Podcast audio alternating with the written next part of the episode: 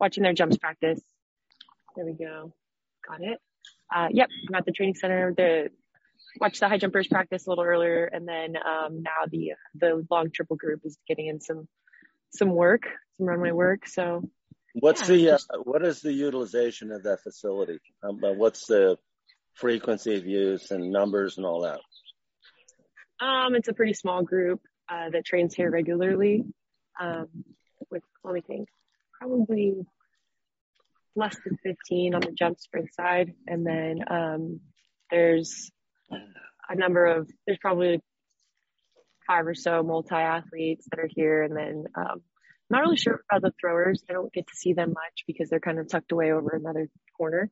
Um, but yeah, this these this group is here five days a week, six days a week, um, typically from 10 to 3 or 4 p.m. So they're they're here quite a bit. I mean, the group. Um, uh, I know the dynamics are changing just with uh, how uh, USA Track and Field has kind of made some changes uh, administratively and things like that with the training center. So um, I know Coach Fisher's kind of working on bringing in a lot of other international groups in the next couple uh, months and years too. So I think it'll get a lot more use, um, just a different different type of use too.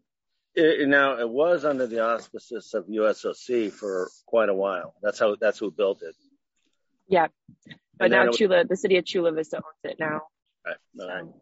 All right. And was that the, was that the result of lack of use, or because it was pretty barren when I the times I've been. Yeah. Great question. I don't actually know those uh, the answer to that one specifically. I could probably ask Fisher; he would know. Um, but yeah, it is it's pretty barren. Like especially, I've only been here post COVID, but I know that housing is harder to get into, and um, things are just expensive down here. Even to stay here, it's pretty yeah. pricey. So um, Chris Bernard. Yeah, well, that's another reason the uh, death of track and field in the in the U.S. Right, you can't make any money uh, while you're trying to train and do all those things to get paid. You have to have money before you can get paid. If that makes sense. Right. yeah, and it's it, it's kind of interesting that you know talking to all these athletes that are here. Um, I think we all just kind of assume that they're on contract and that they have certain resources that are different than everybody else. But for the majority of them, um, I'd say there's a few that are on some pretty good deals, but uh, as a whole, the majority of them are kind of working through their own resources, um, kind of getting family support, local support back home um, to kind of help put them through this process because um, it's something they want as well. But like we know that the um, just the sponsorship money and the prize money and things is, uh, they're not, it's not as, uh, ideal in the jumps world and the field events as it is in the sprint side. So. Yeah. So always, pretty much always been that way, right? It's, it's very reflective of the, the, uh, the way that, uh, both the IAAF and, and, uh, USA track and field, I'm sure, I don't know about other governing bodies, but it's very reflective of the lack of, uh, the really lack of creativity and how to how to promote the sport. It's always been that way. It's it's. Yeah. I mean, what, you, you, have you ever seen a movie called Chariots of Fire? Mm-hmm. Oh, not in a long time, but yes. Seen it? Okay. Well, uh, you, we might as well be having those guys run the show. it's just, you know, these these these uh, bureaucrats that can't think outside of themselves. Um, mm-hmm. I was telling Troy, I've got a friend of mine who works with uh, Sebastian Coe at IAAF. We've had a number of conversations, and the, the um, I, I hadn't the, the the what I'm about to say is the result of a conversation we had a few years ago. I had no idea that uh, the uh, uh, Golden League meets uh, had had really fallen on bad times. That, that that you know previously when I was coaching, this the stadiums were packed and uh, oh, now, like the Diamond League. They're they're the Diamond League now. Yeah, um, um, they're twenty five percent, maybe, maybe, and you know, it's just it's uh, they're you know, IAAF is trying to come up with formats, ch- format changes, changes in in um, you know how the how the events are run to try right. to gen up uh, interest, and uh, Uh, you know, the guys that have run USA Track and Field and prior to that TAC and prior to that AAU and all that crap, it's been the same recipe from start to finish, and it's it's just a failed it's a failed process. Right. Uh, what do you think could be changed, like from the ground up, or from? well, know, where do you think we might be able to loosen things up to help things grow?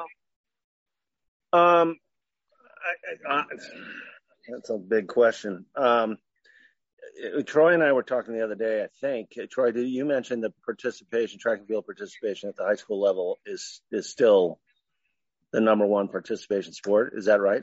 It's pretty high in a lot of schools, yeah. Just because you know you can have large teams when you can have a lot of people, and if the coaches are doing it kind of the smart way, you just keep all your athletes. You don't even have cuts. You know, you make sure you keep them and you you fundraise with them Right. So you can build your program and keep your, you know, your pits new and all your canopies and, you know, get everybody decent equipment and whatever. So yeah, it, it well, depends on the well, school. Yeah. I think I was, I, I was talking, I, I might have been Rose Monday. Um, I've known her for years and I, I had a number of conversations. I think she, she may have been the one that said it's still the number one participation sport in high school. Mm-hmm. And so to go back to your question, Lauren, so let's assume, let's assume that you have that level of participation.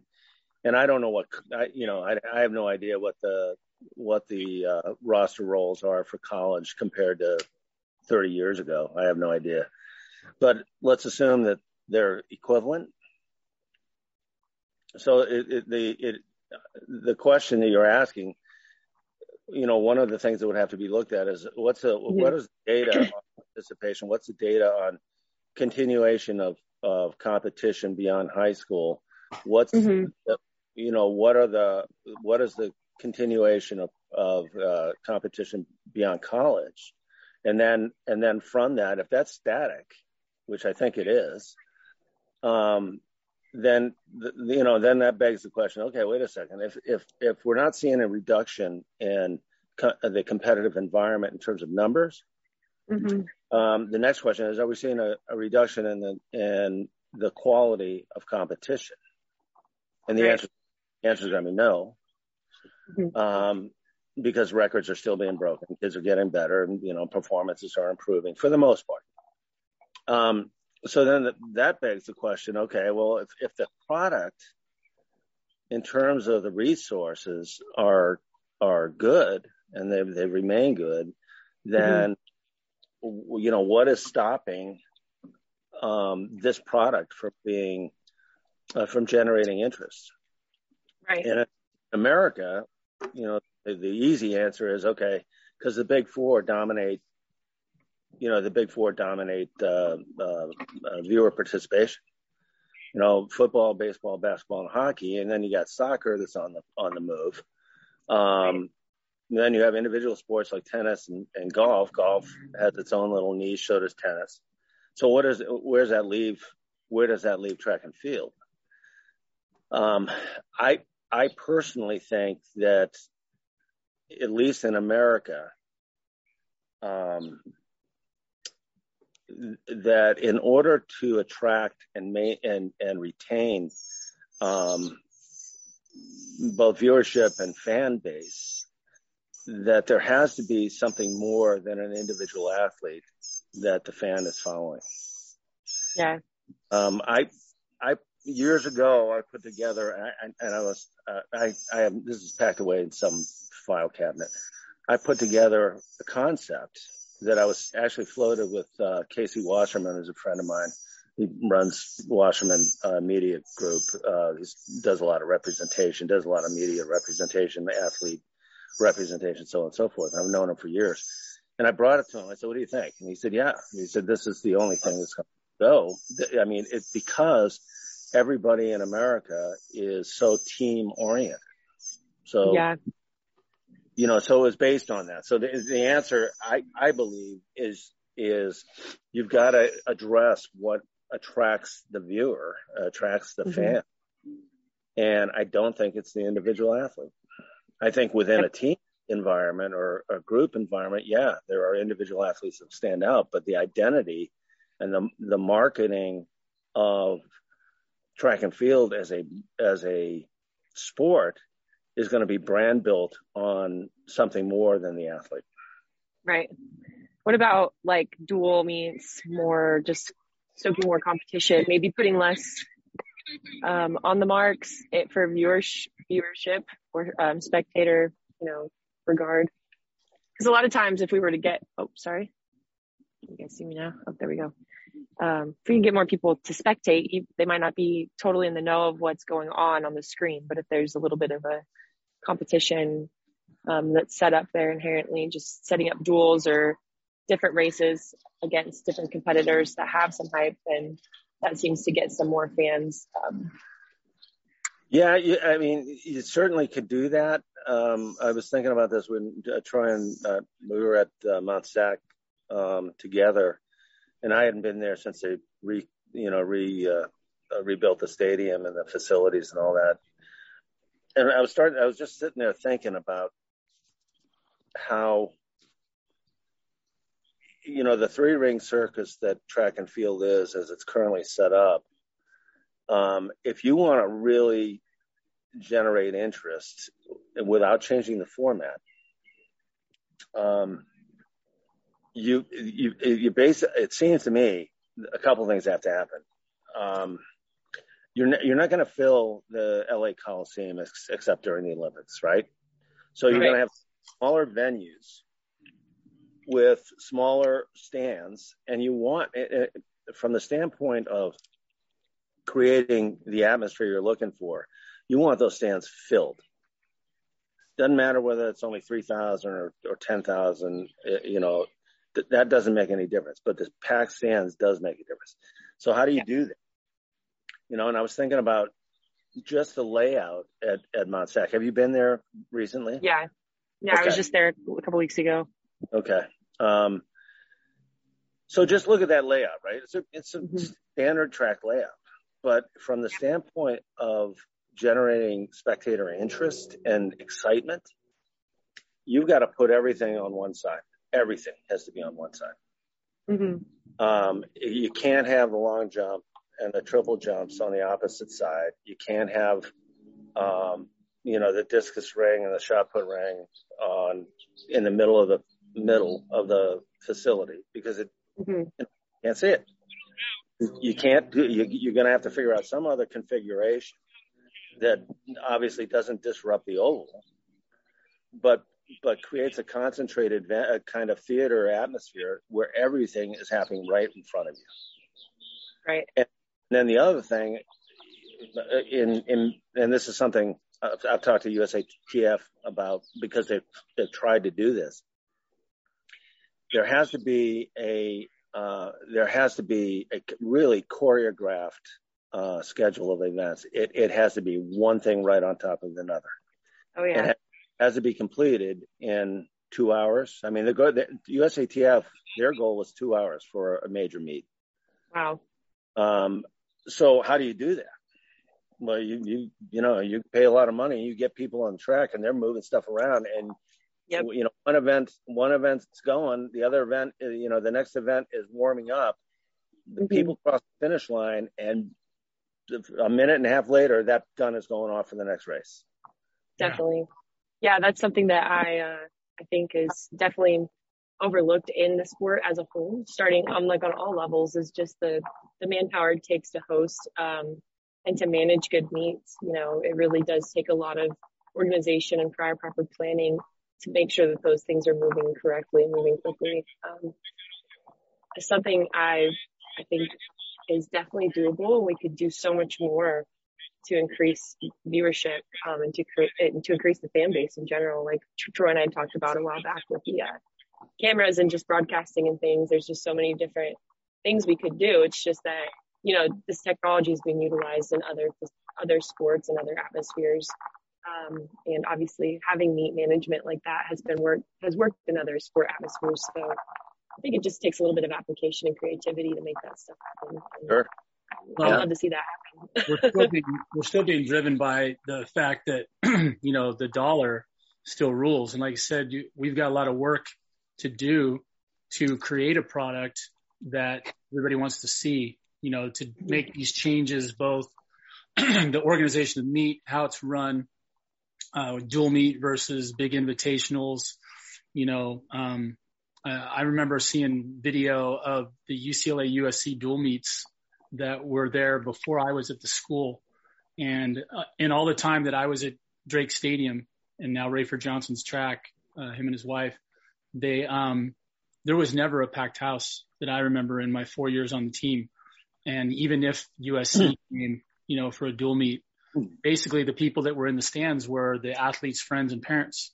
And that was it, you know, and so I, I remember seeing these videos where there were 10 and 12 people deep on the IM field looking into Drake Stadium, watching the high jump back when Rory Kotinek was jumping uh, against SC and the stands were packed, you know, and this was back in the late, late seventies, you know, so the only reason I know it was late seventies because I got there in 82. So before me it had to be late seventies and Rory Kotinek had the school record at Millikan before I got it. So it was like, he, he jumped seven six two. He's crazy.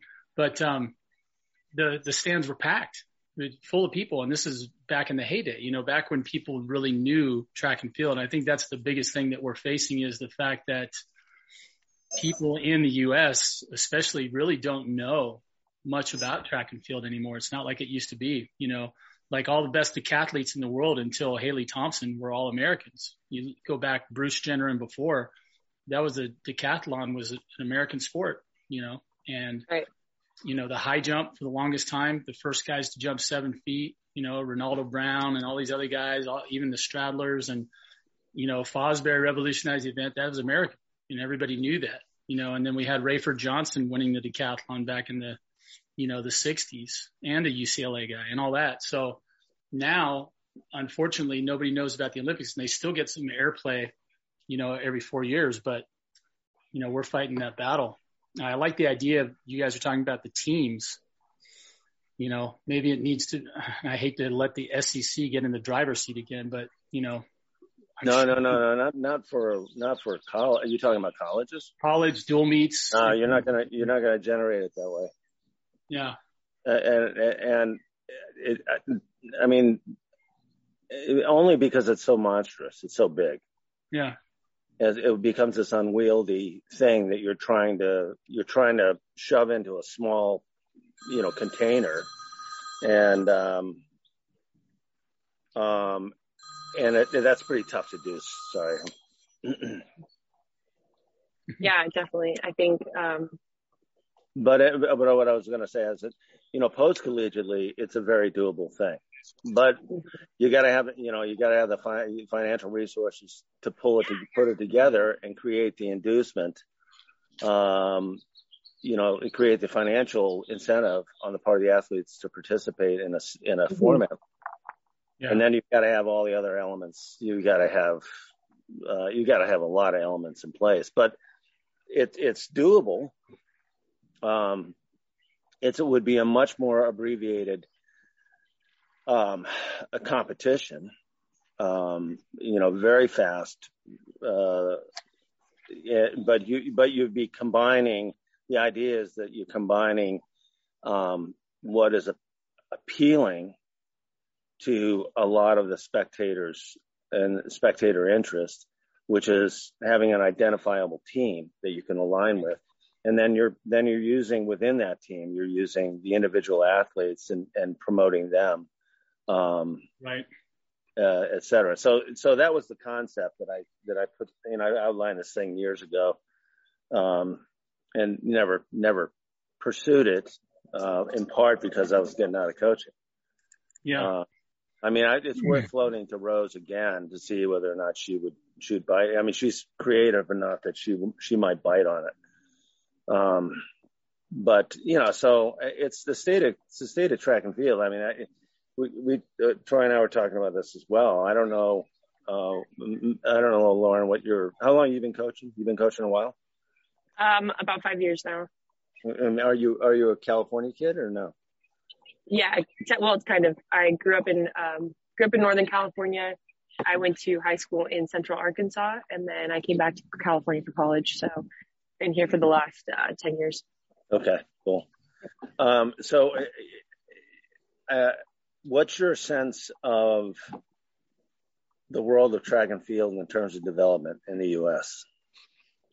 It's rough. Um, I mean, there's so many different ways I can answer that question from like some of the things that I've seen, just the, in terms of like, you know, people getting away with kind of selling a different picture than what the development kind of program looks like or what that operation is like, just because there is such a lack of development um, or organized uh, developmental teams, so to speak.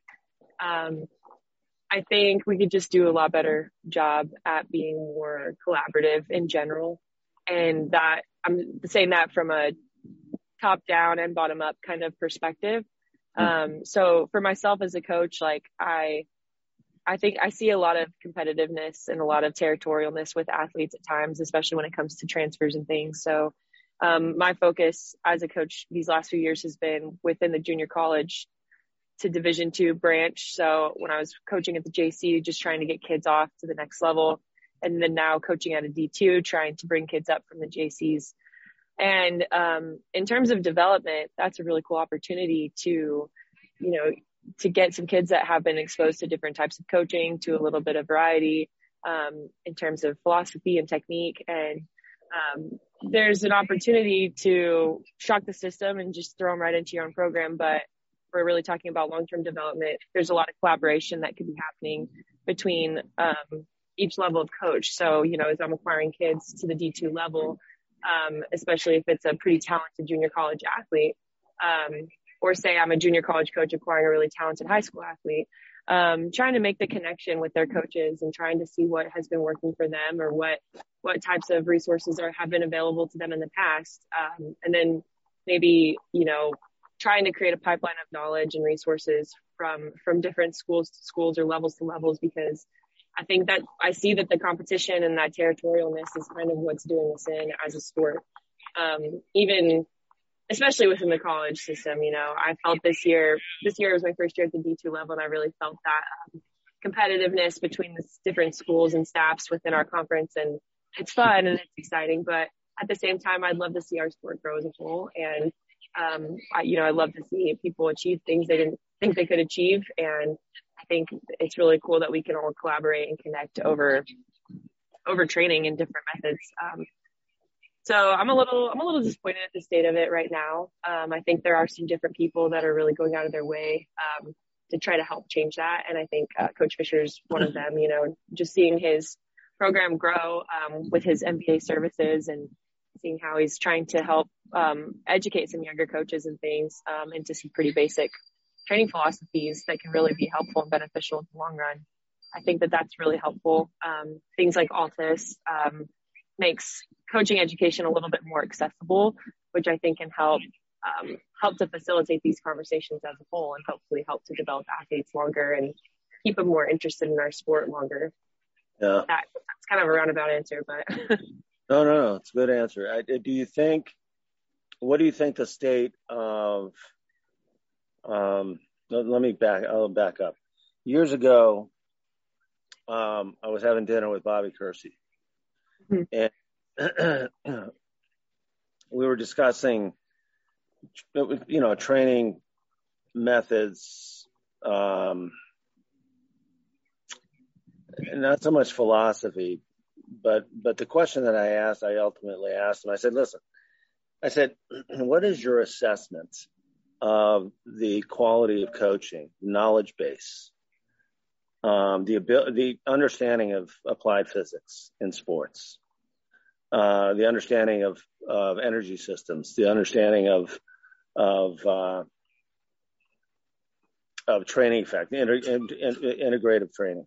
Um, given all of that, what is your sense of the knowledge base of track and field coaches? And he, he said, I said, I, I said, you know, maybe, maybe a better way to ask that question is, do, do you think that you're heads and tails above everybody else, given, given the amount of success that you've had, um, notwithstanding drug use?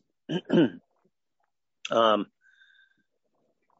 and everybody else is kind of you know, in the in the middle ground, or do you see yourself as kind of an average coach and everybody else sucks? And he said, "I'm an average coach and everybody else sucks."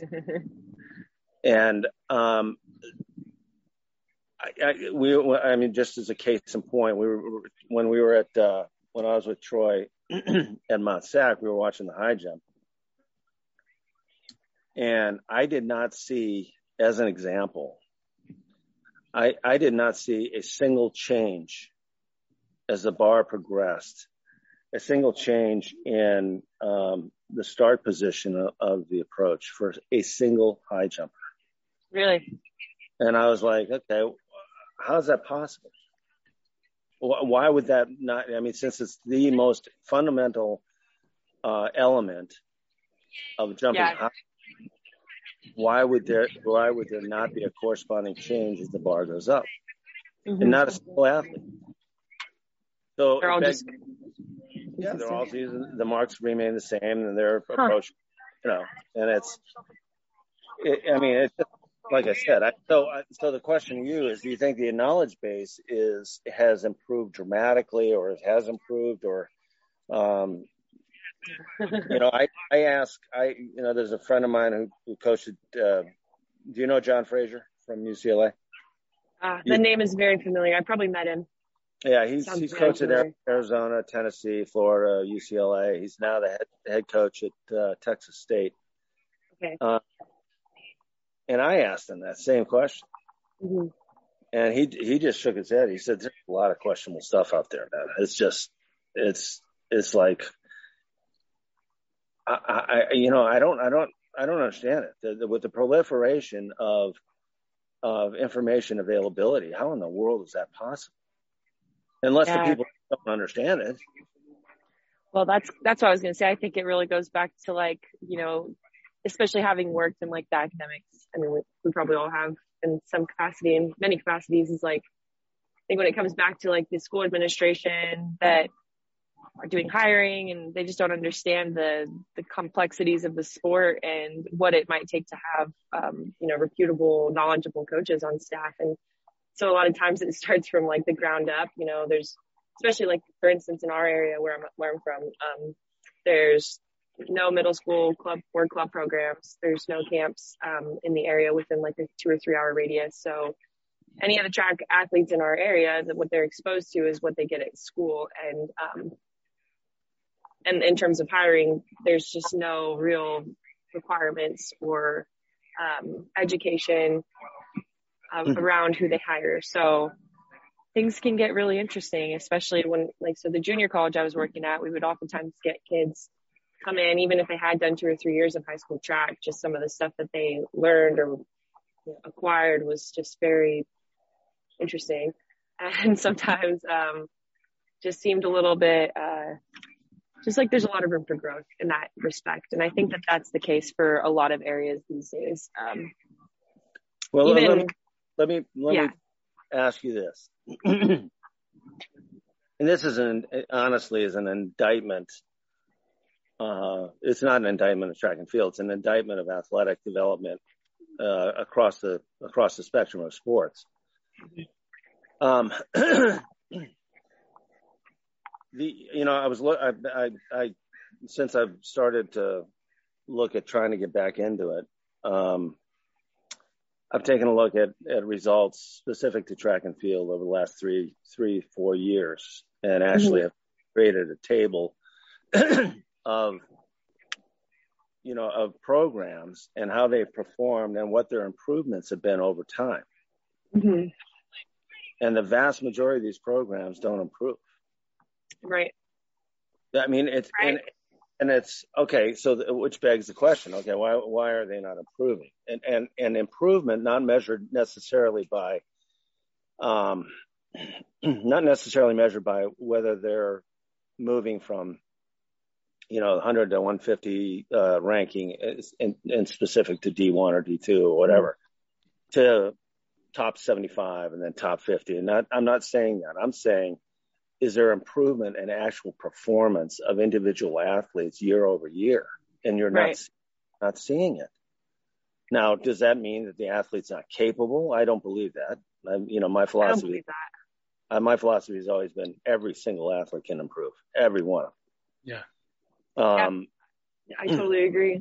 So if that, if, if, if, if, let's assume that that's a constant, you know, notwithstanding the, the, you know, when I was at SC, uh, um, Coach Allice had a no cut policy. Anybody could come out and they'd be, they'd be suited up and they could run, you know, and whatever meets they could get into um, mm-hmm. if it wasn't conference related type stuff. Um, and there were people there that were, you know, were participation oriented. They, they were out to stay fit and have fun. And, you know, they weren't necessarily going to, um, commit themselves, but, but mm-hmm. at the, by the same token, I told them when I first got there, I said, listen, here's the deal. There's only, there's only one thing I need from you. I need a hundred percent commitment to what, what I ask you to do. If you can't do that, find something else to do. And, and every kid there did so. And I'm assuming that that is the case at every program. Now, what my understanding is, Troy, Troy has told me this, that is not the case at every program. um, that no. there are, there's, there's a lot of variability in the not only the knowledge base but the approach and and implementation Uh, that results in programs in these you know I, I, don't know how many programs there are in D1 2 3 and NAIA I have no idea. What, what do you think? Maybe 500 yeah. 500 500 programs something like that maybe 400 yeah. Well you got you've got maybe I don't know, you might have 50 to 75 programs that are consistently good and everybody else sucks. And, and the schools, the schools will not hold anybody accountable. And, and that's the thing I don't get. I don't, I don't understand that. Um, we have a situation at, at UCLA now where uh, I don't know. You, uh, you, guys, did you look at the results of nationals by any chance? No, I was scared to do that. zero, zero points for the men. Yeah. Um, eight, uh, eight points for the women. Wow. That's shocking. Yeah. Um, well, last national championship for UCLA's men's team was in 19, what, 1987? 88. 88. The, uh, and, and so there's, you know, the reports that I'm getting through contacts at UCLA, just as a, as a case study, is that it's the, the, the program is absolutely in chaos. Not just from a management standpoint, but from a knowledge and understanding and application standpoint as well. Yeah. I mean, how in the world is it possible for an institution with the gravitas that UCLA has? There's not a better place in the in the I don't know, maybe there's a better place in the in the world to train, but I don't I don't know too many. Right. Um, and then you, you add to that all the all the additional stuff of it comes with going to that school. Not that I would go there, of course. Uh, too hard left, too, way too hard left for me. Yeah. um, but it's not like you can't recruit the the kids and get good kids there. So okay, why why the performance and why the allowance for 25 years of crappy performance. Yeah. Goodness. I don't, I, I, don't, I don't understand that. Great question. Great question. I think that that is, I think that's happening a lot more often than we think, but just at more, you know, not, not UCLA's, but, um, at a lot of schools, there's just that lack of accountability. Um, the, the coaches a lot of these schools, who they can hire, you know, it's a lot of younger coaches, higher turnover, just keeping things mm-hmm. simple. Yeah, that that um, weight scale's got a lot to do with it for sure. Well, certainly here, certainly in California. Yeah. Well, I've been looking at those jobs, the D1 jobs, you know, just out of curiosity for the last few weeks and, you know, assistant coach jobs, even at the D1 level for track and field are generally around twenty five, thirty thousand dollars. Yeah, it's crazy, isn't it? you need the same job. Uh, I floated the the job at uh, Biola two years ago was twenty five thousand. You know, and that's D two, right? So not much difference between D two, D one, and you know, um, I'm sure they would rather have volunteer if they could get away with it. Well, it's almost it is almost like thirty grand. Like Lauren was saying, you know, at the high school level, you know, and and in a lot of places, a lot of high schools, you know, it's the math teacher that's doing the coaching. Yeah. You know, out of necessity. Yeah. You know, and, and not it's, only. it's, oh, sorry, go ahead. Oh no, finish your thought. I was just going to say, and it's above, it's above Admin's pay grade to go and looking to see what kind of coaching education that there is that might be beneficial to the situation. So Right. Right. just kind of stick to the basics, even though there are some really affordable and really, you know, accessible options for getting your beginner level coaches educated.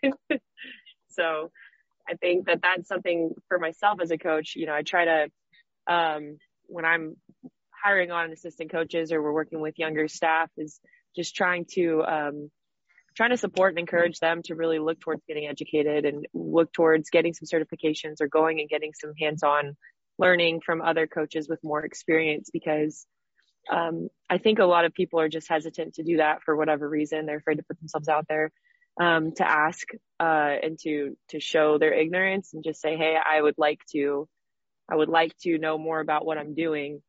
Um, instead, it's like, "Let me just walk into this and show my confidence and show I'm ready to go," um, which is that's a good thing to have those that confidence at times. But I think it's always good for us to just try to try to learn and try to encourage others around us to learn as well, especially knowing that that under education is the state of the sport at this point.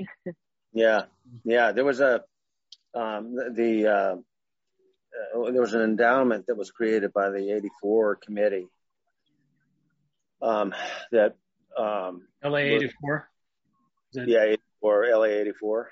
Yeah, Doug Doug does some of those, right? The clinics. Uh, yeah, it, the AAF Amateur Athletic Foundation, which is down. Yeah. You know, have you been there? I haven't, but I've heard a lot about it from different. Yeah, I think one of the things that it has check it out. is outstanding is their library. Their library is, is impressive. Really? Uh, I'm yeah. writing it down right now so I don't forget. It's on um, Library. West Adams, isn't it, Troy? Mm, I'm not sure where the the times that I've gone to two. Di- I've gone to two different clinics. They are held in two different places. So I'm not sure. No, I'm talking about the, the said- foundation uh, Yeah. Property. I think it's I think it's on West Adams. It's- in the West Adams dis- district, Okay. um, which is mid mid Will, you know, just beyond mid Wilshire, a little bit closer to downtown, uh, just south of the uh, 10 freeway. Okay. Um, but they, you know, one of the guys that was uh, one of the one of the head guys there is a guy named Skip Stoley. He's up now back in his home state of Illinois, I think. Um, but they put together a series of nationwide coaches uh, clinics. You know, trying to trying to uh, ho- homogenize the methodology of coaching in track and field, and it was, you know, they they put a lot of people in the a lot of seats in the in the uh, chairs, but then you know then it dies on the vine, and and you know the our the governing body is not smart enough to pick it up. Right. Right. Uh, USC USOC is not going to think about it. Um, you know they're going to cede it to the or the, the governing body. Um, so nothing happens, and then you, and then you're you know you're left with s- some crazy stuff that's being prescribed. Yeah. Um, you know, I don't know. I don't know. It's, it's, uh, I think we're fighting too many problems at once, both from the, you know, saying, you know, better organized meets and you need sponsorship. You need some deep, deep pockets. You need, you still do need some star power just because I believe in the way that, that everything runs, you know, there's watchability in teams, but, you know, I watch football and I know the, the teams, but I still know the most important players on each team, you know, which uh, nine times out of 10 is the quarterback, but you know, everybody knows their stars and all that. So it's like, you've got to have some marketable product that way. And, and one of the things that we've been fighting in track and field, uh, for the longest time is, uh, not getting the top quality athletes because they're going to go where they can make money. So uh, when they're in high school, you know, you have a choice between football, basketball, baseball, and like you said, hockey, and then some other sports. Track and field's way, way down the list of the big money makers, mm-hmm. you know. And I didn't realize True. that when I was in, in college at UCLA, I, I would sit up with my roommate, Dwayne Washington and I used to sit up my freshman year in the dorms and talk about how we were going to make Olympic teams and get onto Wheaties boxes and make all this money.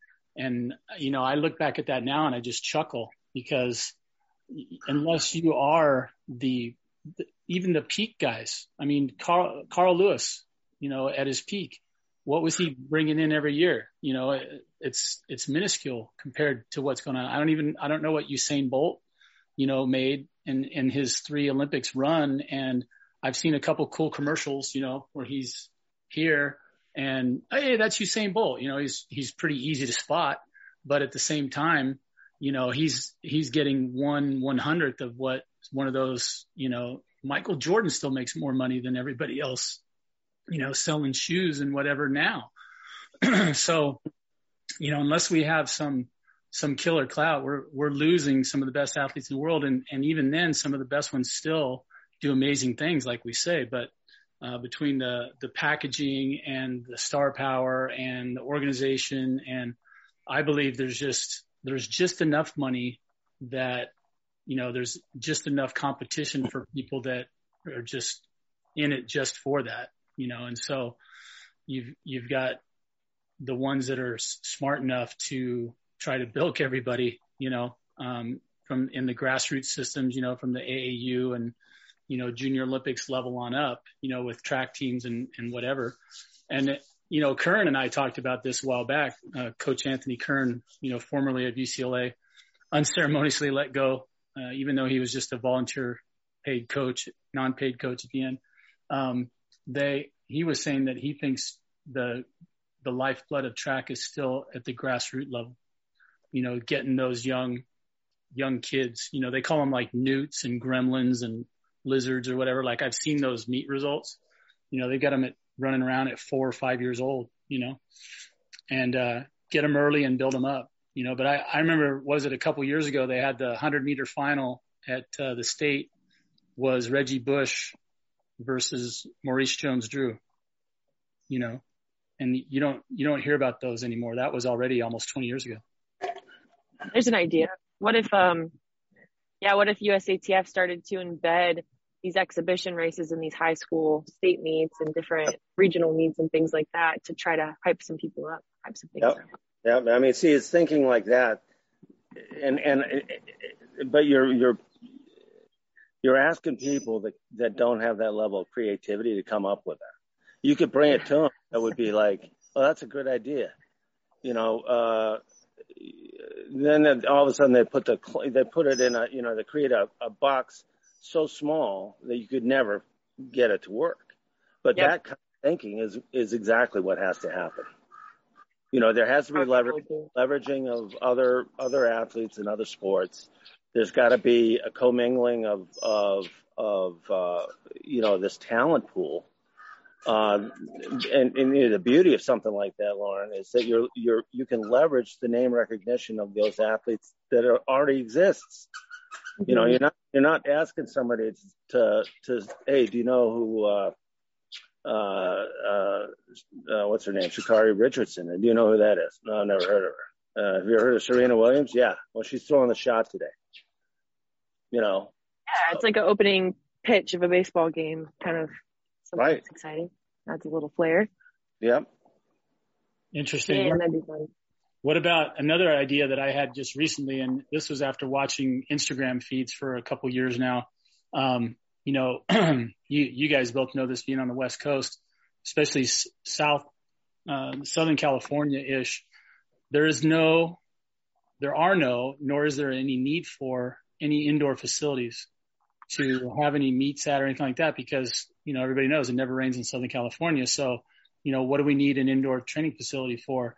And I remember in high school, I got invited to the Sunkist Invitational. This was in 1982, you know, my senior year. So was, I think it was 81 actually, right after football season. And I never had a worse experience jumping in my life than jumping indoor on wood in track spikes, you know, that were sinking into the floor and, you know, everything's super compact. You know, there's no room anywhere. And I remember no hiding at six four and swearing I would never go back. And you know, uh, I look at these meets that they're doing. I see these high school kids jumping in what looks like their basketball court at home with the pits inside and they're running on these nice shiny, you know, floors like they have at Poly Pavilion or something like that. And they're jumping in high tops and looking like they're just having a blast. You know, I'm like going, now that would be fun. I would love to organize a meet like that at, for at any level, high school right. on up, right. you know, and say, let's just get one. That's another, that's just great women, you know? Well, whatever the event is. Yeah. You know, challenge the football players at the college. You think you're fast? Come out here. Yeah. You know, yeah. you think you, you, you, how fast can you run a, you know, not that it would be a mile, but how fast can you run 800 meters? Or how fast can you run a mile? I can, I can break, uh, uh, five minutes. All right. Put your money where your mouth is. Let's go. Yeah. yeah I love it. I, one thing I was thinking too was like, um, kind of what you were talking about, Troy, with the different, different indoor styles and things is I, it makes me think of pole vault. I think they've done a really good job with the pole vault community getting creative and creating different types of events. And they have the street vaults in, on the East Coast a lot and in parts of Europe where they just close off hmm. a street in the middle of a city and build a runway and a platform out. Yeah.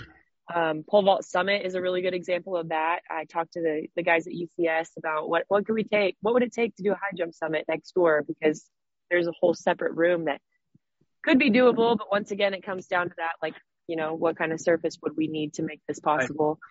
Right. But I think there's a lot of value in having those niche, um, those niche events that are specific, event specific and, um, it just brings a lot of viewership out. It show it brings the community together in a way that really helps it grow. And I think that's something that the pole vault community has done a great job with.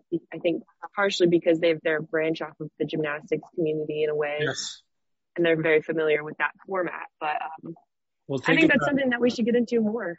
What about the uh, what the uh, ninja, the American Ninja, the way they do their thing, right. that traveling right. road show where they can they set that course up anywhere and everywhere. Totally and that would be the absolutely. Kind of- there was a guy out Think of about it. Oh, sorry, go ahead. yeah, there was that's a great some great thoughts. There was a guy out of Chicago that did a uh, high jump summit back in the you know back in the late '90s, um, and, and tried to get it off the ground and it failed. Um, um, but the but the, see, it's this kind of thinking that uh, that has to happen.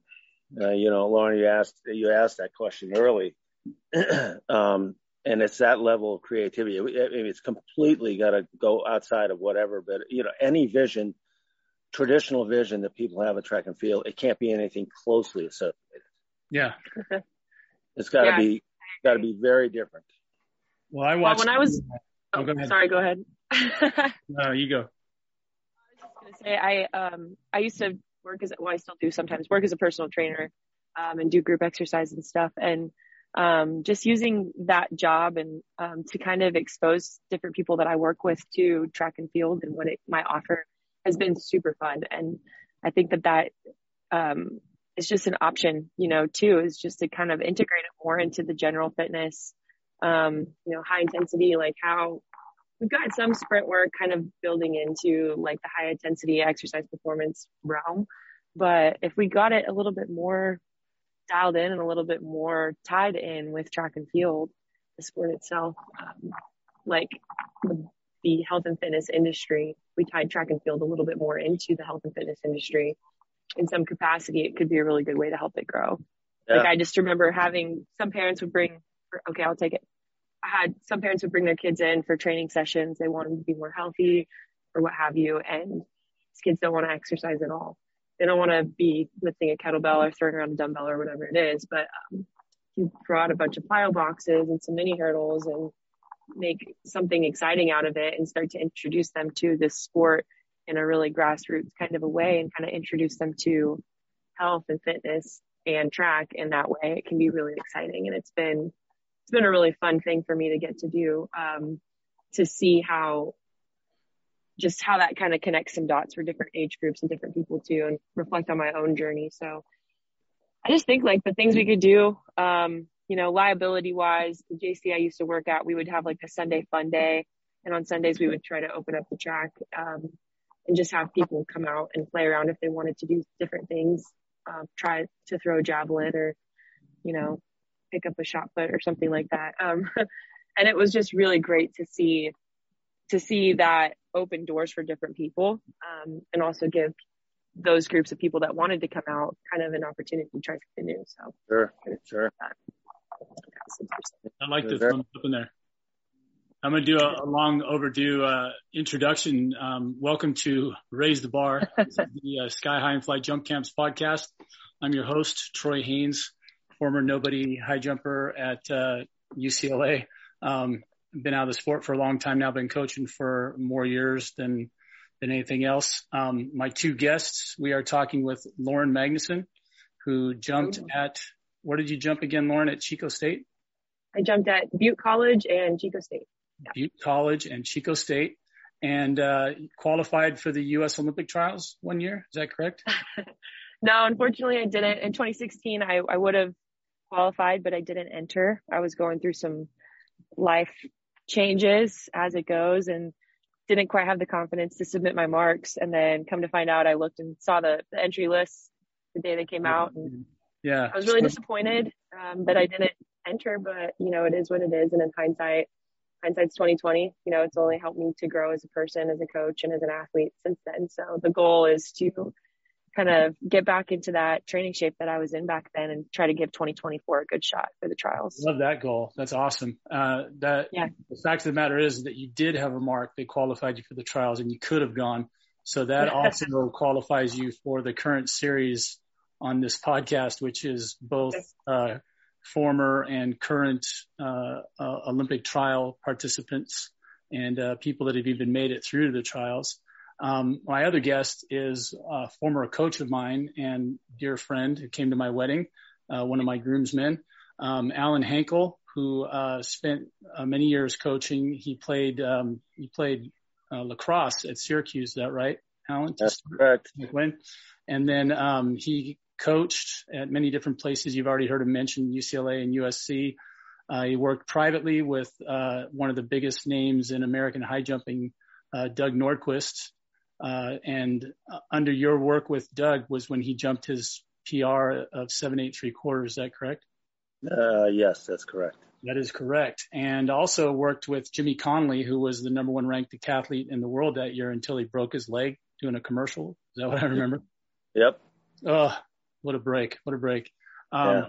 so, uh, Allan has more years coaching than I do under his belt and Lauren's a coach and we've all been athletes at the collegiate level and, uh, tried to step higher than that. And, uh, so you're, you're hearing three people give the, uh, breakdown on the current state of affairs in track and field here in the U.S. and, and even around the world. And, uh, we're trying to troubleshoot and solve all the problems. So, uh, bear with us.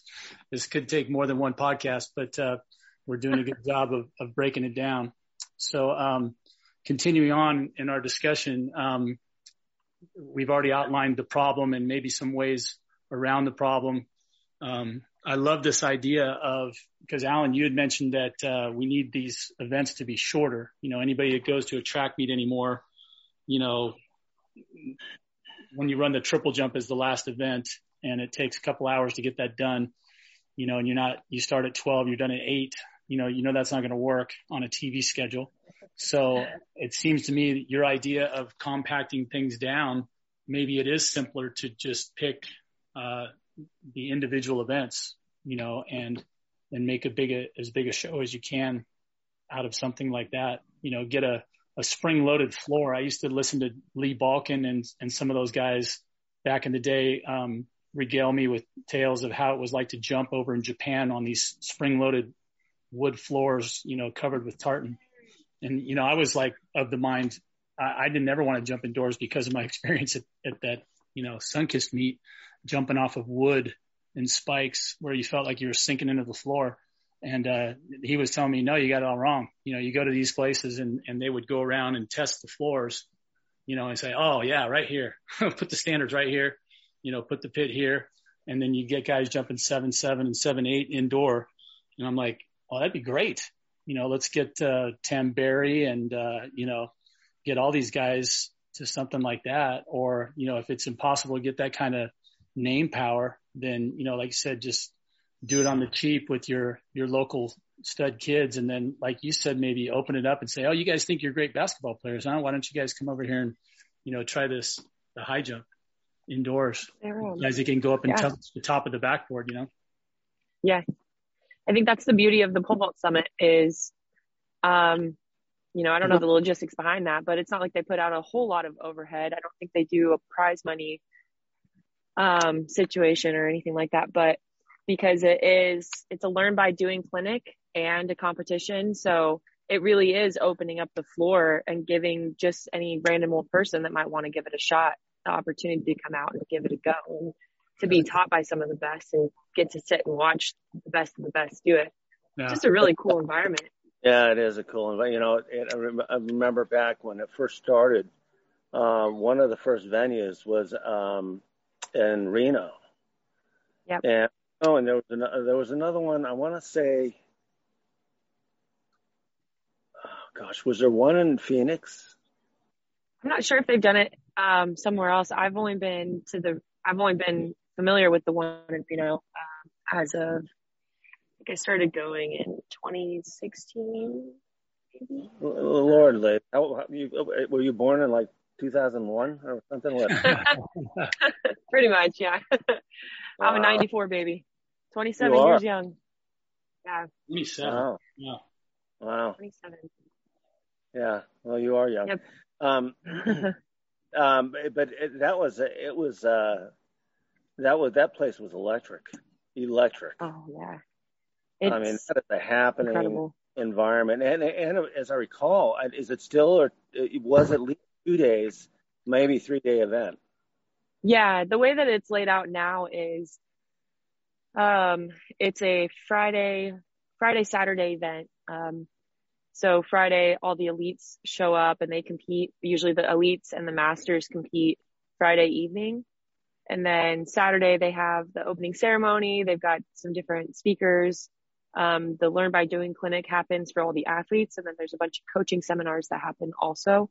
And then um, in the afternoon is when all the open and college and high school and younger athletes get to compete. So it's a really incredible experience. And then um, something that Chico State has been really fortunate to be a, be able to be a part of. Um, just having some connections with UCS Spirit. I know we usually get to send a few kids up that direction, um, as well as a few other schools.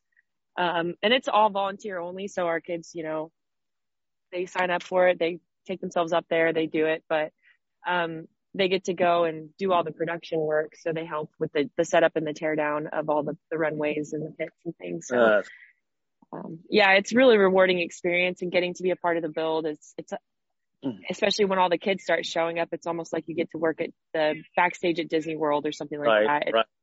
really special and all the elites get to compete and we're out there on the pits with them helping to do the you know bar putter uppers and things like that too so it's it's a great experience i think it would be so cool to see that model utilized more in our sport because i know we have the fans for it it's just a matter of making it accessible and it's not like reno in january is accessible but, but they still get thousands of fans every year so well but, but but too they, they, you know they have a legacy right i mean i went to oh, the yeah. first I went to the first one and oh man, a, a, number after that. And, and I, who was the was it Jan Johnson that started it?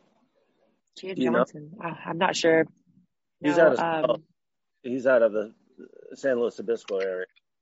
Okay. Uh, yeah, yeah, I know the, the the Chapel family from um hmm. from the Reno area. They're pretty heavily involved with it nowadays. But, really? Okay. Um, yeah, and the Mastrettis, the Chapels and the Mastrettis. Very nice people. Yeah, I bet. I bet. Um, all right. Sorry, Troy. Didn't mean to. No, the, I like the, the festivity sound of that. I, I was thinking of one of the most electric events I've been to, which oddly enough was at a, a baseball game. I went to the the first game of the Giants versus um, oh, who'd they play when they w- won their first title with uh, Buster Posey and all those guys. They played the Texas Rangers, mm. and it was in in not Candlestick but AT and T Park, and the city was electric when I got there. It was crazy. I got off the airplane and I got a, a dry a ride from a crazy Russian taxi driver. Who got, got me from the airport to the to the ballpark in like four minutes. That's and redundant. Oh, like, I mean, I was just there, like, wow. And then everybody in the place was was ready to go, you know. So we get there, the kid they fell behind by two runs early, and the the place was just not even bothered. It was just rocking. Everybody was having a great time. And I love that. I got up, I got up and walked around uh, out into the outfield because I've never been to a, even a playoff game before. So here I am sitting at the game, game one of the World Series, and I walked around out in the outfield there at at AT&T Park, which I think has since been renamed, but um, they had one of those interactive things for the kids, you know, out there. They were playing, you know, different different things, and it, I don't even know if it was baseball oriented. It might have just been slides and stuff, you know, for them to play because they're kids, you know, they can't pay attention for three hours at a baseball game, but it was just so festive, you know. When I when you guys were talking about that, I I keep thinking, you know, what a great thing if you can get the kids doing you know, maybe they're, they're doing tumbling, like you're saying, this combination oh, yeah. of, uh, you know, gymnastics that's required to be a, a great pole vaulter, you know, and, and teach them how to roll back, you know, feet, feet over their head, you know, roll back, protective roll and all that kind of stuff from the ground up, you know, and, uh, I, I like the sound of that. It just sounds like, you know, they're, they're, uh, sorry, I'm switching over to my phone because my laptop's about to die. Yeah, yeah, I got you. So there now you're on two. Oh, look at you. You're very talented. She's doubling up. You're like super talented, Lauren. Uh, but yeah, I think I think we're you're, we're you're muted too, by the way, Hub. There she goes. There we go. There she goes. She's back.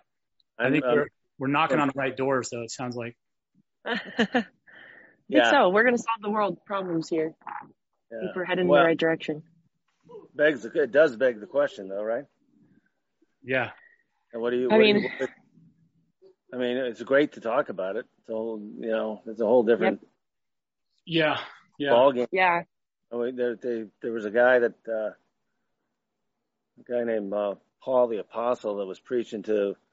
He characterized a bunch of people at, at this one synagogue as people that sat around all day uh, philosophizing over nothing, you know, getting nowhere making no moves. Yeah, I think that's that's something I um I think about a lot and I have especially just given my own journey through track and field um I've been thinking about these things for a long time. Just grew up in a pretty low income household and didn't have access to club track or like decent coaches um and that really held me back from a lot of opportunities at a young age.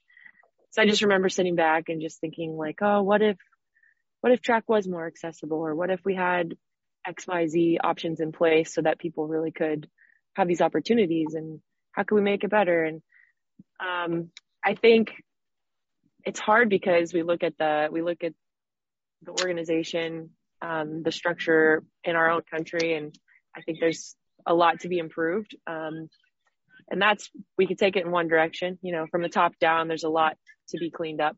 I think that could really benefit everything, but if we look at it more from a bottom up perspective is, you know, how can we create more opportunities from where we're at? Um, how, whether that be how we coach or um, how we manage our time, or are we able to put events together and host events and try to make make the sport truly more accessible for your own area? Um, it's a lot of hard work, and it takes a lot of collaboration and a lot of um, coordination, especially with powers that be in different avenues. especially to find facilities. But I think it's it's worthwhile. You know, it's been really exciting to see um, camps pop up in my area nowadays, and um, hopefully we can start putting together some community meets and make those open to the public. You know, not just not just unattached post collegiates, but also like um, youngsters and masters and maybe Paralympians or para athletes as well. Um, mm. Just bring the sport together.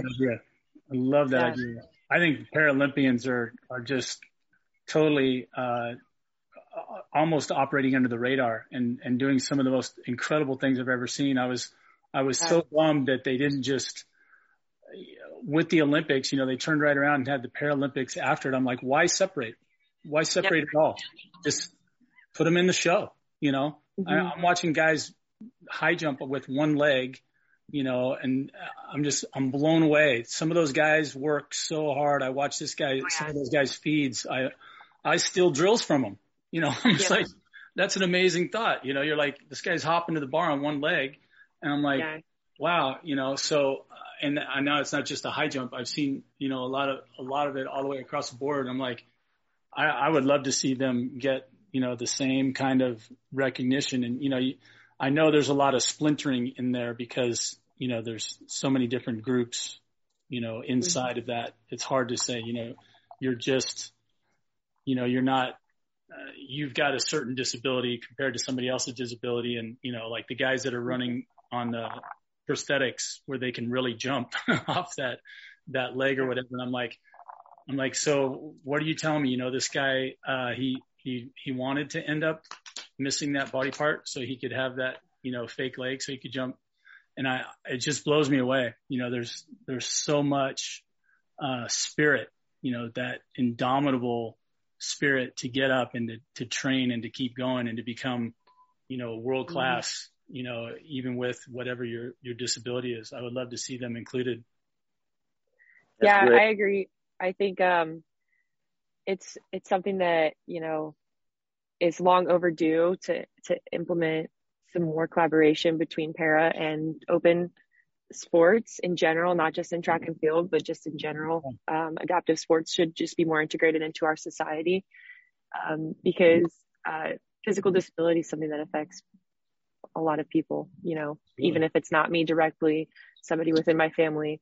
Um, so I, yeah, that's one thing I really love about getting to come here um, to Chula Vista and get to come to the meets here and get to be a part of this community when I am is just getting to see the the creativity, the grit, the humor um, that comes with all these different age groups and all these different demographics of people that come and flock to this place. Um, and I think that it's just a good representation of our sport as a whole. It, like I said, it should it should be the most accessible sport. I think we, you know, we talked about that. Statistically, it probably is the most engaged sport in high school, at least um, in our country. So, I think, um, I think it's our job as these middle people or these frontliners to just try to create more opportunities and try to help facilitate a positive, um, engaging experience for those athletes that we do get to work with, and try to show them that they have a little bit of a responsibility as well to uphold the culture and community that is track and field, you know, and that comes back down to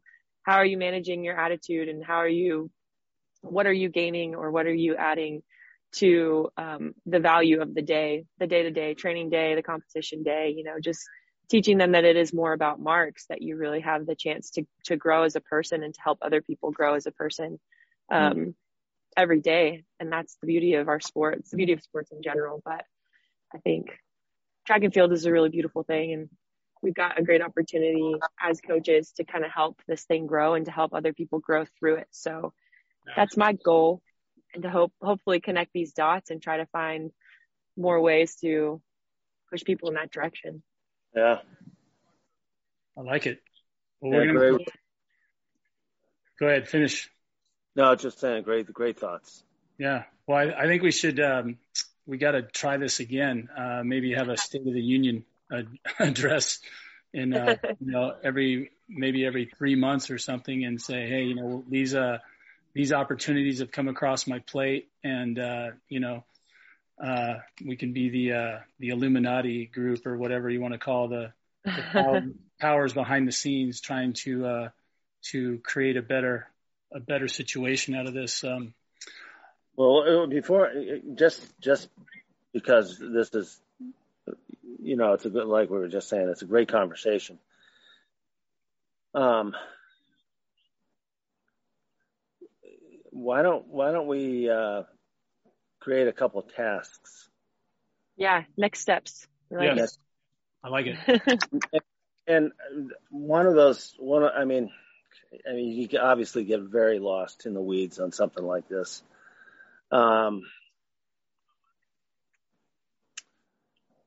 but maybe it'd be a good idea to I try to identify in terms of next steps. You know, what is what is the priority? What is what is the first next step that needs to be taken? Right. Um, I don't know what that is. You know, I'm thinking I'm thinking much more broad scope than I should. Mm-hmm. and unfortunately the way I've always worked. And, you know, I, I see uh, I can see the horizon. I, I can I can actually map that what that looks like, but it's too big. Right. Uh, yeah. So maybe identifying, okay, what you know, what are two or three things max that would be would be that next step. Right. Um. And and you know, flesh mm. out a little bit. Yeah. Well, we well, mentioned one was uh, trying to to get uh, some events uh, made where you know the either the high jump summit or pole vault summit or you know something like that. You know, a smaller. You were yeah. talking about showing the venue as being full. I think that's that's one thing I remember seeing on a somebody's feed one time was it looked like they took the end at, at a big stadium and just blocked it off. So it was just the high jump, you know, down in one corner. And I remember seeing Bush or someone jump at something like that, and it looked full, even though it was, you know, probably one eighth of the stadium, you know, or whatever. But um, maybe that could be one thing. Yeah. Ooh. Um, I think too, just just thinking about that, there are a lot of meets that are existing already that are pretty low exposure, and I'm just thinking about the pro circuit right now. Like for instance, the last three, the last three pro jumps meets, there's only been like four triple jumpers entered in. So like, um, just finding ways maybe to help promote and generate promotion and exposure for some of the pre-existing meets and models that already are out there. All right, but knowing so getting some sponsors, yeah. Now, so now you're bringing up, you know, you're bringing up the foundation elements, right? Mm-hmm you know, be- before you can have a meet like that, you got to know what the structure is going to be. You got to know where the money's coming from. You got to have participation right. from, you know, how many sources. And it's it's it's that thinking that has to be done first. Right. You know, the idea of sitting there and and oh, let's put a meet on. Okay, that's great. Well, we're we're doing nothing. We're doing the exact same thing that's already been done. Right. Right um, there's a lot of preliminary stuff that has to, a lot of thinking and a lot of uh, marshaling of resources to even address the smallest thing. Right. Um, I don't, you know, I mean, it's a, it's a big, it's that we're talking about big stuff here. Even if, even, I mean, even like you're saying, even, you know, say Lauren for a, a jumps summit or, mm-hmm. you know, I don't know. Um, uh, you know, anything. That, that, those, yep. That's a huge, huge task. Definitely, definitely. Uh, so, you know, here's one one thing. Here's a, here's a thought, Lauren. Since you've got, since you have access to the people in in Reno, um, maybe, you know, getting some of their, you know, get uh, spending some time with them and and say, okay, what are the requisites for for you to to have a jump off of this kind of idea? What did you do back in the day, or when you took it over, or whatever? What yeah, definitely. Be, what has to be in place in order for something like this to be successful? Yeah, and, I love that. That's a great great idea. Um, I'll you know I'll put out a feeler. I, I'll get in touch with with uh, try and get in touch with uh, with Casey Wasserman. He's just so you know, he's the he's the uh, the chairman of the uh, of the 28 games. Wow. Okay. Um, I love that. And um, just because he's you know he's he thinks along these lines, and he, he will say, "You're out of your mind. Uh, it's a waste of your time. It's not going to happen. Here are the reasons why." He won't hesitate for a second. At the same time, he when I approached him about this before, he said, "Yeah, this is doable." Right. Uh, you know, of course, that that was a, a, quite a while ago, and times have changed. Right. So. Yeah. But let me see if I can get in touch with in touch with him. Um, yeah. What's another What's another kind of find foundational element of even. I mean, if we're, if we're targeting something like a summit, I don't even know whether that's the right way to go. I have no idea. How do we get uh, the Paralympians involved? That's that's something I would really like to do. And you brought that, right. I was like, I think that would be great. Paralympians and Masters. Yeah. Who who yeah. is the person? And, Troy, Troy, here's a, here's something for you. Here's something to think about. Um, generating excitement is absolutely key. Yes. To to um, continuity, and I mean to, to continuing the, uh, the to kind of build on. In other words, to make sure that you can come back and do it again. Right. So what are and this is a, this is not a question to be answered right now, but the question is, what are the elements that create excitement? Maybe maybe like start that. putting those thoughts together. What what is the what comes under the umbrella of creating spectator excitement? Marketing. Yeah, but that's a that's a big umbrella, right? I'm, yeah. I'm saying within underneath marketing, what what are the five things, three, four things that have to be there in order to be, you know, kind of a self, uh, uh, you know, a self perpetuating thing, right? Yeah. That it that it feeds on itself, and then and then like the summit, you know, you get done with it and everybody's hyped up and they're they're stoked, and all of a sudden you got you got kids that have never thought about vaulting before that are going back to their respective places and they're they're vaulting. Yeah. Yeah. Um, and they're talking about it and they're they're pumping it up and they're looking forward to the next summit. Well, you know, what are those things? I don't know what they are. I mean, I can. I think personality I is one of them. Uh, yeah. That sport has a lot of personality. You've got to have, got to have it. You know, where what are the elements of exposure? What are the what are the parts of that excitement that include um, uh, you know, butts in the seats in the stands? Mm-hmm. What are the what are the parts that require media coverage? You know, I tell you, somebody who to talk to, Troy, would be uh, would be Don Franken. I was thinking of Al, but yeah, Don. Al's out of it. Al's out of it. Yeah, and he may be out of it permanently. Right. Um, but Don would Don, Don would take in this. Garry Hill would Garry Hill would take an interest in this. Yes. And I, Garry I Hill. You, do you know Lauren? Do you know who Garry Hill is? No, that sounds really familiar though. He's the uh, he's the editor in chief for Track and Field News. He owns. Oh, okay. I, I I'll tell you, just that I I ended up sleeping at his place in Los Altos after after this. I used to live in Northern California. I was training in Northern California. So I first moved out and I was uh, competing, you know, trying to make my way in the decathlon. Yeah. Um, we we were I don't know where we were, but there was some big throwers thing, as I recall. Oh. And uh, you know, a lot of that was you know the the, the San Jose area was big in throws back in the day. Yeah. And it was it it got ugly after a, this period of time, and I don't know. I ended up back at Garry's house, and with him, and just camped. I, I, I was parked in, you know, some couch somewhere. But anyway, so guys like that, Troy, would be guys to talk to. You know, just bounce ideas off.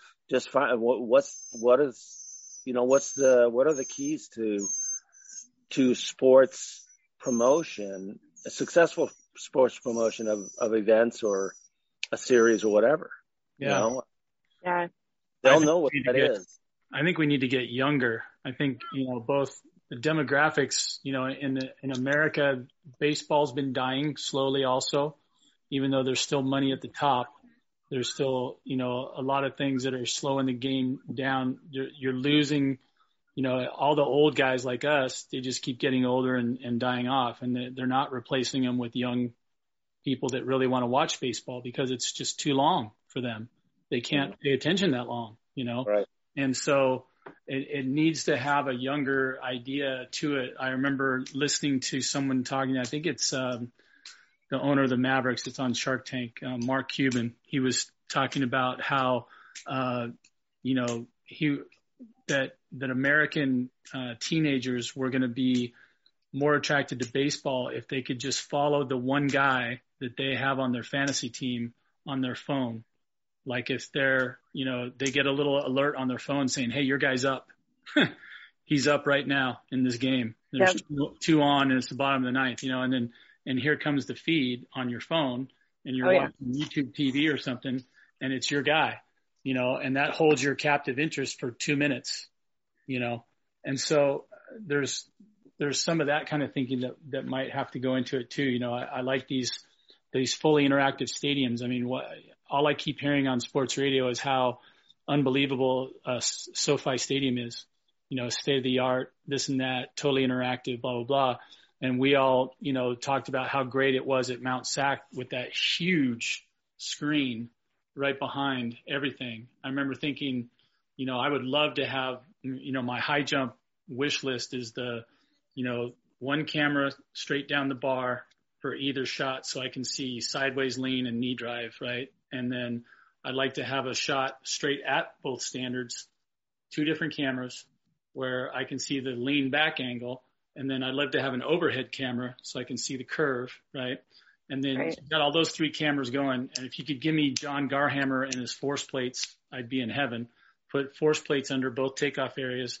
But then you have all of that on a quick replay loop right up there on the big screen where you've watched a jump and just like they showed, the Olympics is always again, even with Dwight, you would think Dwight would say, "Why don't you give us a different angle?" You know, like here's this horrible angle that they give you, and you see the first angle, and then you see a replay, and then you may or may not have somebody telling you about that jump, depending on the year, you know, that knows anything about it.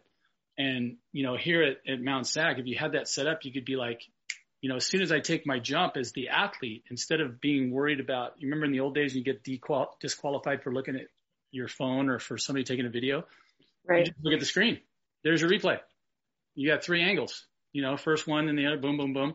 And that's completely interactive, you know, and you could have stuff like that going. I don't think even with what they have there at Mount SAC, that huge screen, you know, it's they so nice. that to use hardly at all while we were there, you know, and that's an unbelievable resource. Yeah, I'm excited to see how they put that in motion in the future. Um, cause hopefully it's sooner than later. I know we haven't really gotten into like talking about the track and field league, um, at all, but hoping that some of these things start to pop up a little bit more as other leagues pop up as well. What I, to sound really, really out of it, what are we, what is the track and field league? Um, I'm probably not the best person to answer that uh, with a lot of detail, but from what I can tell, there's a few investors that are trying to start a bit of a league for professional track athletes, post collegiate athletes. Um, there was a draft situation and um, last year, and um, it didn't pan out. I don't think financially for the group that was trying to do that, but I think that that is in motion for this year. Or not this coming. Obviously, that's, this year's to being done it sounds a lot like uh, uh, close to what I was talking about 25 years yeah. ago. Um, yeah. So, can I've got to cut out. I've got to get off. Yeah, I got to hop soon too. Yep. Unfortunately, we're all getting there. So, all right, so we have our assignments. Um, Troy, it'll be up to you to reconvene us. Okay. Yeah. That's, that's... our first repeat podcast. This is actually our first um, with two participants early. Uh, we had one that happened by accident with Randall Cunningham, who called in the middle of a show a while back, and that was fun. And we just patched him right in and, and got right down to business. And uh, so that was my first multi-guest show. But this is the first one that was planned ahead of time, and um, it would be uh, awesome, like we said, to reconvene after a short period of time. Um, uh, did everybody get their jobs? Am I am I trying to get in touch with Don Franken and were you going to do Garry Hill, or do you want me to call him? You're the one. Who I can call Garry. I don't. Yeah, I'll call Garry. I, I, there was somebody else I was thinking about calling too that might be even better. I'll, you know, let me touch base with Ryan Soderberg in, in IAAF. Yeah, um, and I'm going to reach out to the UCS guys in Reno. Yeah, yeah. And in South Carolina, they do a lot. The UCS Spirit, they do a lot of uh, street vaults and street events and stuff in the what about the East Coast. What's to to be totally, you know, show again how little I know. What where would I go to uh, to jump to the top of the the information pile there. What are we talking about? Who's the best person to get in touch with for Paralympians? Both. That's a good question. I, you know what I would do, Troy, is uh, I would contact the governing body and tell them you want to get in touch with the local association, okay. and then and then you know pick somebody that knows what the frig they're talking about locally. Right. right. Um, you know, not some some questions here while I'm in Chula over the next couple of days. Yeah. As well. What, what's that? I said I can also ask a few of those questions while I'm here in Chula Vista. Oh, cool. Next couple of days. Yeah, Jeremy's had his ear to the ground a lot longer than I've had for sure. and I'll put a, I'll put a note out to uh, uh, to Casey. Awesome. See if he's he's I'm sure busier than one arm paper hanger, but uh, but he, yeah, hopefully he'll respond. All right. Well, once again, uh, thank you to my my two guests, Lauren Magneson, who was gracious uh, graciously spending her time with us from uh, live from the Chula Vista Training Center down at Jeremy Fischer's end of the world in uh, down in San Diego, Chula Vista area, and uh, an added thank you to um, longtime friend, mentor, and uh, spiritual guide. I had um, I put on my my job application for Mount SAC. They said relationship to the person who's writing your your letter of recommendation, and I said Padawan to Jedi Knight. so I don't know if, if anybody's going to get that joke, but I, I no, they're not. They're not. So that's good. I, said, I said my relationship is Padawan to Jedi Knight, so we'll see how that goes. Thank that. you both for uh, taking an hour and a half out of your day to spend talking Absolutely. with washed up old. Yeah, I loved it. And yeah, uh, that was awesome. Lauren, did I I, I missed this? Did, are you training for um tw- uh, for 24? I'm aiming for it. Yeah, I did get in a small car accident earlier this year that um I've got some residual whiplash whiplash injuries from. Um, I jumped a little earlier this spring, but I'm just decided to kind of pull back because my neck is still having some issues. So I'm hopeful that I'll be able to jump again next year and year after next, and hopefully for a few more years after that. But um, right now, I'm just focusing on rehab and just general fitness and kind of working this summer to grow my coaching connections and education. Cool. Yeah. And are, Troy, you guys know each other because you are you guys working together? Not yet. No, we uh, I bumped into Lauren at uh, the Azusa Pacific uh, meet. She she's yeah. jumping at. I think one of the last meets that uh, Barbara Choco was jumping at. So yep, that's where we crossed paths. So oh, yeah. Well, yeah. you've also interviewed a couple of my friends too, which is good. right, right. Who who was on that list? I remember Chinyenye and who else? Um, oh, it, well, Tyler Arroyo is a good friend Tyler of mine, and then um, Marcus Gelpy. Right. Um, right. We had a fun, fun. He's a fun kid. Tell you what. He's a cool kid. He was a, a really great, cool kid. He was a great podcast. I mean, you know, from yeah. for most people be like, okay, Marcus who? And I'm like, every time I I watch this kid on Instagram, he's jumping four inches higher than he's jumped before. So he's just, yeah, he's a stud. It's been really fun to watch him grow this year. Yeah, yeah, and he's a you know great attitude, great you know just real real fun young man. So yeah, right. yeah. So so Lauren, um, who do you work with down in San Diego then? Um, I actually don't live here. I live in Chico because uh, I've been coaching up at oh, Chico State. Um, okay. Yeah, I lived here last year. I was doing a uh, perform or a, pardon me, I was doing an internship at a sports performance facility um, doing some biomechanical analysis and some training and things. Um, and then I started training here late December and did about a month or so of training with the group, um, with the jumpers. And that was really cool, um, with coach Fischer.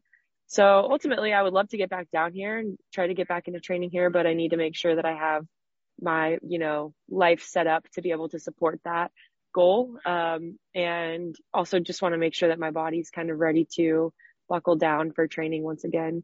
Um, yeah. That's that's the goal. That's the hope. But cool. when it, cool. yep. All right. All right, guys. All right, Lauren. Thank you. All right. Yes, thank you both for your time. I appreciate meeting you, and I'm glad that we could connect. And I'm really looking forward to seeing what we can come up with and how we can move forward in the future. Awesome. Yep, yep we all got our homework. awesome. Cool, right. guys. Well, have a great afternoon. All right. Yeah. Bye, guys. Bye bye. Bye bye.